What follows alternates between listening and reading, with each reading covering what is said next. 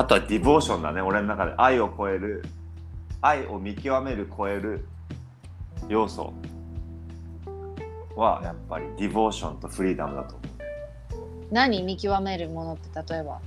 フリーダムだけん。やっぱ結果自由がだったりがないとうん。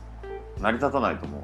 けあのその2人がいてうん。2人で1つ2人で1つの円を作るとうまくいかなくなるってうんうんうん。前話したじゃん、うん。どどっちかのバランスが崩れていて。うん。でも、ふ2つの円があの無限の形みたいにさ、うんうん。ははお隣さんに。の状態でつながると、うんもうブワンって1個回った分のエネルギーが完成したものがそのまま相手のブワンにも行くわけじゃん。うんうん。でずーっと無限を描いていけるって。うんその状態がやっぱりもう最強のカップルだと俺は思ってて、うんうん、その最強の愛、うん。うん。でそれってもう自由の中にしか存在できないと思う。相手のことを自由にさせてうん。自分も自由になった時に初めて自分の丸が綺麗にできてその丸をちゃんと自分の自由っていう状態でブワーンってこう丸く表現バンって出し切れて相手にそのまんま全部パンって回したら相手も好きにやってブワンって戻ってきてっていう無限の形のエネルギーがさうん。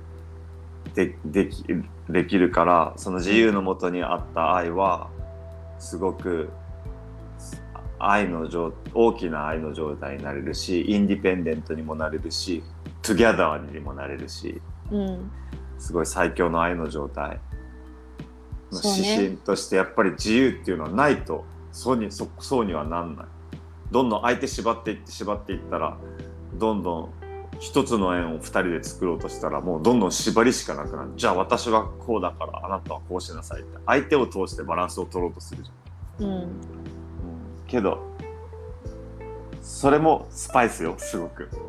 そうね。スパイスだけどでも結果さやっぱり自由にでき自由とディボーション捧げるっていう部分、うん、があったらいいんじゃないかなって思う。いいね。うん。それ家族も一緒だね。うん。子と親も一緒だね。うん。あのカップルもそうだけど。うん